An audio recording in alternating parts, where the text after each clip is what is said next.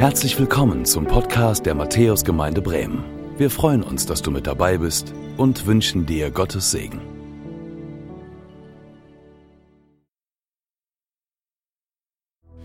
Guten Morgen und ein herzliches Willkommen auch noch einmal von meiner Seite aus. Ich freue mich, dass ich in diesen Corona-Zeiten predigen darf und ich freue mich, dass du heute Morgen mit dabei bist. Das sind ja verrückte Zeiten, in denen wir uns befinden. Verrückt deshalb, weil vieles von dem, was für uns sonst so selbstverständlich ist, auf einmal nicht mehr möglich ist. Das Krasseste ist ja, dass die vielgeliebte Freiheit, die wir so hoch schätzen, auf einmal nicht mehr vorhanden war. Beispielsweise, wir können nicht mehr das tun, was wir sonst immer getan haben. Wir können nicht mehr dorthin fahren, dorthin reisen, wo wir gerne hinwollen. Wer von uns lässt sich schon gerne unfreiwillig einschränken? Und dann sind da noch die Probleme und Konsequenzen, die sich aus dieser Corona-Krise Krise ergeben. Manche von diesen Problemen, die entstehen oder im Entstehen sind, haben wir ja noch gar nicht ganz erfasst. Allemal die, die sich global auswirken. Ich denke an wirtschaftliche, an finanzielle Auswirkungen, an denen wir zu tragen haben werden. Die Wirtschaft wird leiden. Vieles wird anders sein. Ja, wir werden anders aus dieser Corona-Krise herauskommen, als wir hineingegangen sind. Ich hoffe, dass wir uns in solidarischer Gemeinschaft wiederfinden, dann, wenn wir Hilfe nötig haben. Und das kann mitunter viel schneller gehen, als wir vielleicht denken. Und ich wünsche uns, dass Gott selbst uns segnen möge mit Kraft und auch mit Weisheit, mit ganz viel Liebe und Geduld. Und ich denke, das brauchen wir. Manchmal treffen Menschen aber auch Entscheidungen, die mich verzweifeln lassen. Ich möchte euch eine solche Entscheidung einmal vor Augen halten. Am 26. Februar 2020 fiel die Entscheidung und sie fiel, so sagten es damals die Medien, sehr klar aus. Der Präsident des Bundesverfassungsgerichts, Andreas Voskuhle, erklärte damals, jeder Mensch habe das Recht, sich das Leben zu nehmen und hierbei auf freiwillige Hilfe Dritter zurückzugreifen. Diese Nachricht schlug damals ein, zumindest bei einigen Menschen unseres Landes, wie eine Bombe. Sie haben diese Entscheidung mit Entsetzen wahrgenommen. Okay, das ist so ein bisschen in Vergessenheit geraten. Corona kam dazwischen. Aber machen wir uns klar, bislang galt der Paragraph 217 im Strafgesetzbuch und die geschäftsmäßige Förderung der Selbsttötung war unter Strafe gestellt. Und nun auf einmal galt dieser Paragraph aufgehoben. Das Recht auf selbstbestimmtes Sterben bestehe in jeder Lebensphase eines Menschen, hieß es nun stattdessen. Es gelte also das Recht auf begleitete Selbsttötung. Das ist krass. Das ist echt krass, finde ich. Der Mensch hat also ein Recht darauf, sich selbst das Leben zu nehmen und diesen Suizid sogar mit gewerblicher Unterstützung durchzuführen. Szenenwechsel. Als es wegen der Corona-Krise zu dem Kontaktverbot kam, führte dies dazu, dass todkranke, sterbende Menschen in den Krankenhäusern oder auch in den Pflegeheimen nicht mehr wie früher möglich von ihren Angehörigen oder auch von Seelsorgern auf diesem Weg des Sterbens begleitet werden konnten. Das war nicht nur in Italien oder in Spanien so, sondern das war auch hier in unserem Land Deutschland so. Ich habe Menschen zu beerdigen in diesen Tagen, die das genauso erlebt haben, die nicht begleitet werden konnten durch ihre Angehörigen, obwohl sie gerne auf diesem letzten Wege mit ihren Lieben zusammen gewesen wären. Da habe ich mich gefragt, gibt es eigentlich auch ein Recht auf begleitetes Sterben? Die eben von mir erwähnte Verfassungsentscheidung zum begleiteten Suizid ist aus meiner Sicht menschenunwürdig, ist letztlich eine, ja so nenne ich es, eine Fehlentscheidung. Und sie tut einer Gesellschaft, die auf den christlichen Werten von Erhalt und Schutz des Lebens ruht, nicht gut. Welche Rechte welche Rechte haben wir eigentlich als Menschen und welche nicht? Was meinst du? Gibt es ein Recht darauf, geliebt zu werden? Gibt es ein Recht auf Liebe? Jeder Mensch braucht sie doch, die Liebe. Wesensmäßig brauchen wir sie. Kein Mensch kann ohne Liebe leben. Für unsere gesunde geistige und körperliche Entwicklung ist sie essentiell. Es ist wichtig, dass wir uns als geliebt, als gewollt, als angenommen erfahren. Also müsste es eigentlich doch auch ein Recht auf geliebt werden geben, oder etwa nicht? Vielleicht hatte mancher vor der Corona-Krise noch gedacht, Wer etwas aus seinem Leben machen möchte, der kann das auch. Irgendwie geht das.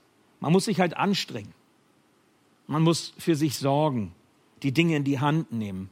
Dann geht das. Irgendwie geht das schon. Doch Corona hat uns gezeigt, dass unser selbstkontrolliertes Leben ganz schnell erschüttert werden kann. Ein kleines, noch weithin unbekanntes Virus sorgt für eine globale Krise. Ich habe mich gefragt, was wäre eigentlich, wenn noch ein zweites oder ein drittes Virus dazu käme, das wir noch nicht kennen, für das es noch keinen Impfstoff gäbe, das auf einmal auftreffen, auftreten würde und weltweit für Unruhe sorgen würden. Das wäre doch der Worst Case. Was wäre eigentlich dann? Was für ein Chaos würde das auslösen? Stoff für einen apokalyptischen Hollywood-Blockbuster. Ich halte es für moralisch und theologisch unredlich, im Blick auf die Corona-Krise von Strafe Gottes zu sprechen. Gott schafft keinen Coronavirus. Und Gott möchte auch nicht, dass wir elendig zugrunde gehen. Dennoch verhindert er nicht alles Leid in unserem Leben. Und er lässt auch manches zu, was uns zweifeln lässt. Zweifeln an seiner Güte, zweifeln an seiner Barmherzigkeit, an seiner Liebe. Doch eines steht mir persönlich ganz klar vor Augen, ausgelöst durch diese Krise. Wir alle brauchen sicherlich mehr, als wir uns selbst geben können. Es lohnt sich nicht für eine Gesellschaft, ohne Gott leben zu wollen oder auf seine Maßstäbe für uns verzichten zu wollen. So zu leben tut uns nicht gut. Unsere üblichen Systeme der Sicherheit sind nur bedingt tragfähig. Vieles von dem, worauf wir in guten Zeiten bauen und uns ausruhen, was uns Geborgenheit suggeriert, trügt. Aber das erfahren wir eben immer erst dann, wenn es zu einer Krise kommt und wenn Krisen uns erschüttern und dann meist schmerzhaft. An Gott zu glauben verhindert nicht, in eine Krise zu kommen. Und Gott lässt in unserem Leben manches zu, was wir nicht verstehen, was wir gerne anders hätten. Und doch ist er da. Und doch lässt er uns in der Krise nicht allein. Ich möchte lieber mit ihm an meiner Seite durchs Leben gehen, als alleine versuchen, mit dem Leben klarzukommen. Gott führt eben nicht immer am Leid vorbei, aber er hat uns zugesagt in seinem Wort, dass er uns durch das Leiden durchführt. Das will ich glauben. Daran will ich festhalten, komme, was wolle. Und nein, nein, es gibt, denke ich, kein Recht auf Liebe. Ich habe lange darüber nachgedacht. So sehr wir es auch brauchen, so sehr wir es auch für unser Zusammenleben und ich persönlich für mich auch mir wünsche, auch wenn das Herz sogar danach schreien möge. Ich möchte geliebt werden. Ich habe Sehnsucht nach Liebe. Ich brauche Liebe. Ja, warum gibt es kein Recht auf Liebe? Weil sich Liebe nicht einfordern lässt. Weil sich Liebe nicht fordern lässt, weil wir Liebe nicht vorschreiben können. Und darum gestaltet sich unser Zusammenleben eben manchmal auch schwierig, weil es auch nicht immer liebevoll zugeht. Deswegen schnellen ja zum Beispiel auch die Zahlen häuslicher Gewalt während der Kontaktverbote in dieser Krise so in die Höhe. So wichtig sie auch ist, Liebe kann immer nur verschenkt, aber niemals abverlangt werden. Doch heute Morgen möchte ich deinen Blick auf den Schöpfergott lenken. Auf den, der etwas ganz Wunderbares zu diesem Thema geliebt werden gesagt hat. Denn niemand braucht mehr ohne Liebe in seinem Leben sein, seit Jesus über diesen Erdboden ging. Ich möchte dich einladen, mit mir zusammen einen Weg zu gehen, gedanklich quasi, mit dieser Online-Predigt, über die ich ein Wort stellen möchte aus dem ersten Johannesbrief im Neuen Testament. Der erste Johannesbrief, Kapitel 4, die Verse 9 und 10. Da schreibt der Apostel Johannes, in Gottes Liebe zu uns zeigt sich darin, dass er seinen einzigen Sohn in die Welt sandte, damit wir durch ihn das ewige Leben haben. Und das ist die wahre Liebe. Nicht wir haben Gott geliebt, sondern er hat uns zuerst geliebt und hat seinen Sohn gesandt, damit er uns von aller Schuld befreit. Das ist ein starkes Wort. Und ich bin hängen geblieben, als ich so darüber nachdachte, an dieser Formulierung, er hat uns zuerst geliebt. Zuerst geliebt. Und so möchte ich über unsere Predigt, über diese Predigt heute an diesem Sonntag das Thema stellen, Liebe, die mich einholt. Und ich möchte dir erklären, warum ich das gewählt habe, diesen Titel, Liebe, die mich einholt, weil es eine Liebe gibt, die mich erwischt, bevor ich irgendetwas dafür tue. Mancher hat es vielleicht erlebt, wenn er sich plötzlich, wenn er sich unerwartet verliebt und die Schmetterlinge im Bauch ihn verrückt machen, die Gefühle Purzelbäume schlagen und man sich fragt, was ist eigentlich los? Was hat mich da jetzt getroffen? Stell dir doch bitte einmal vor, dass solch eine Liebe dich völlig unerwartet von rechts oder von links überholt und vor dir steht und dich anspricht und sagt, hier bin ich. Ich bin extra für dich gekommen. Du bist mir so wichtig. Ich habe etwas für dich dabei ich bin für dich da. Klar, das ist fast zu schön, um wahr zu sein. So etwas Wichtiges wie Liebe einfach so geschenkt zu bekommen, ohne irgendetwas dafür getan zu haben, das ist weit weg von dem, was wir sonst so vom Leben kennen, wie das Leben sonst so funktioniert. Und das fühlt sich vielleicht auch komisch an. Stell dir mal vor, du tust irgendjemand etwas Gutes, völlig unerwartet, sprichst sie freundlich an, schenkst ihr etwas dieser Person, tust ihr etwas Gutes und sie oder er schaut dich mit Augen an wie ein Auto und fragt dich, und was willst du jetzt dafür haben? Was kriegst du dafür? Man bekommt nicht einfach so etwas geschenkt, oder? Was musstest du dir nicht alles hart erarbeiten, um es heute genießen zu können? Was musstest du nicht alles anstellen, um dort anzukommen, wo du heute stehst? Welche Hürden hast du nicht alle nehmen müssen in deinem Leben, um der Mensch zu sein, der du heute bist? Und wird nicht von dir gefordert, auch weiterhin zielstrebig und aktiv zu sein, um nicht auf der Strecke zu bleiben, wenn du an deine Zukunft denkst, beruflich, gesellschaftlich, im Freundeskreis? Du bist doch froh, wenn sich deine Lebensinvestitionen auch wirklich auszahlen, oder? Ich kenne solche Gedanken, sie sind mir nicht fremd. Und ich weiß, normalerweise funktioniert es so in unserer Welt. Es funktioniert so in unseren Betrieben, in, an unseren Arbeitsplätzen, an den Universitäten, in unseren Schulen, es funktioniert so in unseren Familien, ja und vielleicht sogar auch in unseren Ehen. Letztlich geht es doch immer nach diesem bekannten Prinzip, wie du mir, so ich dir. Geben und nehmen. Und wir alle haben das oft genug eben genauso erlebt. Das ist das Normale. Aber hier eine ganz wichtige Nachricht für dich. Gott ist nicht normal. Er ist anders, als wir es sind. Und bei ihm geht es auch anders zu, wenn wir einander begegnen. Schauen wir in die Bibel hinein, dann erkennen wir, dass wir von ihm geliebt sind, dass wir wertgeachtet sind, noch bevor wir irgendetwas dazu beitragen können. Es gibt ja diesen wunderbaren Psalm 139 in der Bibel, den ich dir so aufs Herz legen möchte, der das auch so deutlich macht, schon von Mutterleib an, ja vorher schon, bevor ich überhaupt ähm, geschaffen bin im Leib meiner Mutter und dann geboren wurde, hat Gott, der Herr, mich im Blick gehabt und hat mich mit seiner Liebe beschenkt, ist mir nachgegangen und hat einen Plan für mich. Das sagt die Bibel. Gott kommt uns in seiner Liebe immer entgegen, denn er hat uns zuerst geliebt. Weißt du was? Ich bin überzeugt davon, das ist eine Botschaft, die die Menschen hören sollten. Auch in diesen verrückten Corona-Zeiten.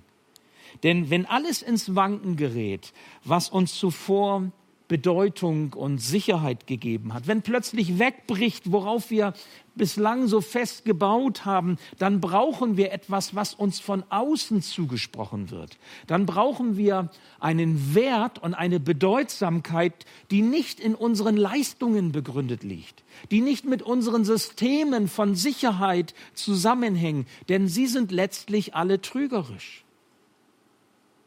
Das, was Gottes Wort uns vermittelt, ist ein anderes Bild, wenn sie sagt, du bist in den Augen Gottes ein Original. Du bist ein Unikat. Nun, was lässt dich ein Original und nicht eine Kopie sein? Was lässt dich ein Einzelstück und nicht eine Massenware sein? Wenn es nicht mehr dein Tun, wenn es nicht mehr deine Leistungen sind, wenn es nicht deine Schönheit ist oder deine Intelligenz oder was du auch sonst alles noch in diese Waagschale hineinlegen könntest. Ich will es dir sagen.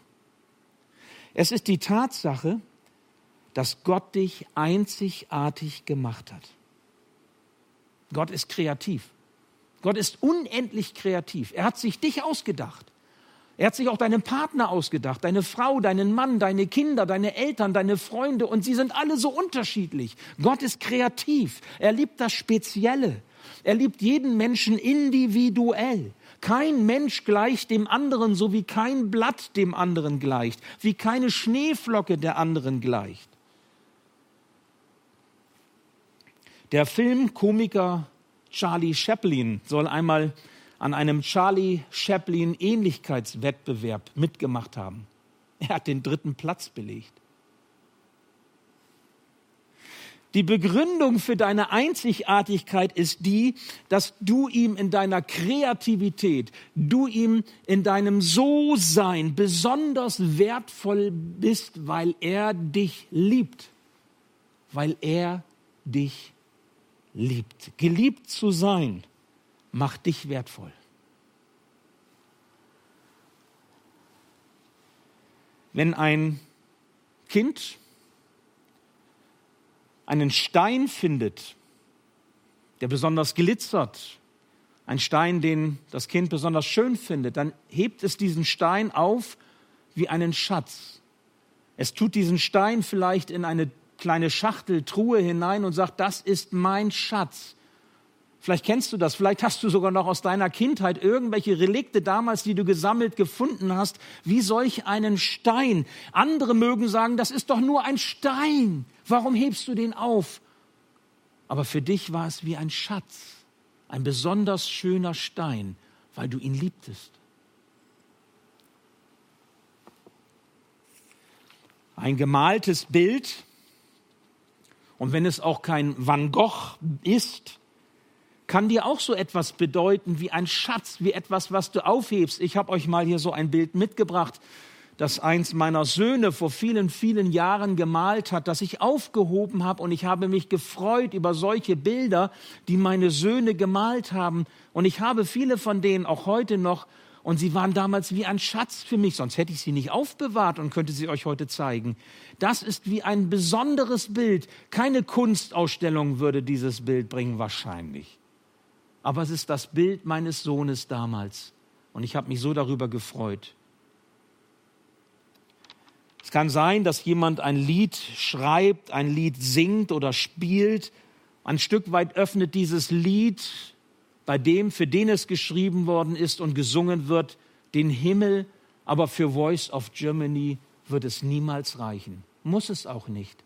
Es ist ein geliebtes Musikstück. Es ist ein geliebtes, vorgetragenes Lied, weil es aus Liebe heraus transportiert wird. Verstehst du? Ohne Liebe ist alles letztlich nichts, ist alles umsonst. Das ganze Leben, alles Ansehen, was wir geschaffen haben, worauf wir stolz sind, wenn wir uns nicht als geliebt erfahren, ist es letztendlich unbedeutend. Bricht das sonst so Selbstverständliche weg, sei es durch Corona und jede vielleicht auch noch so erdenkliche Krise im Leben, dann zählt nur das Echte. Davon bin ich überzeugt. Dann zählt das Beständige, dann zählt das Ewige. Und das ist immer das, was von außen auf uns zukommt. Unerwartet, unverdient, ja, was uns von rechts oder von links völlig überraschend einholt. Und ich möchte dich fragen, schaust du in den Spiegel, was für ein Mensch siehst du dann? Siehst du einen Menschen, der darum ringt und kämpft, Anerkennung zu finden? Geliebt zu sein?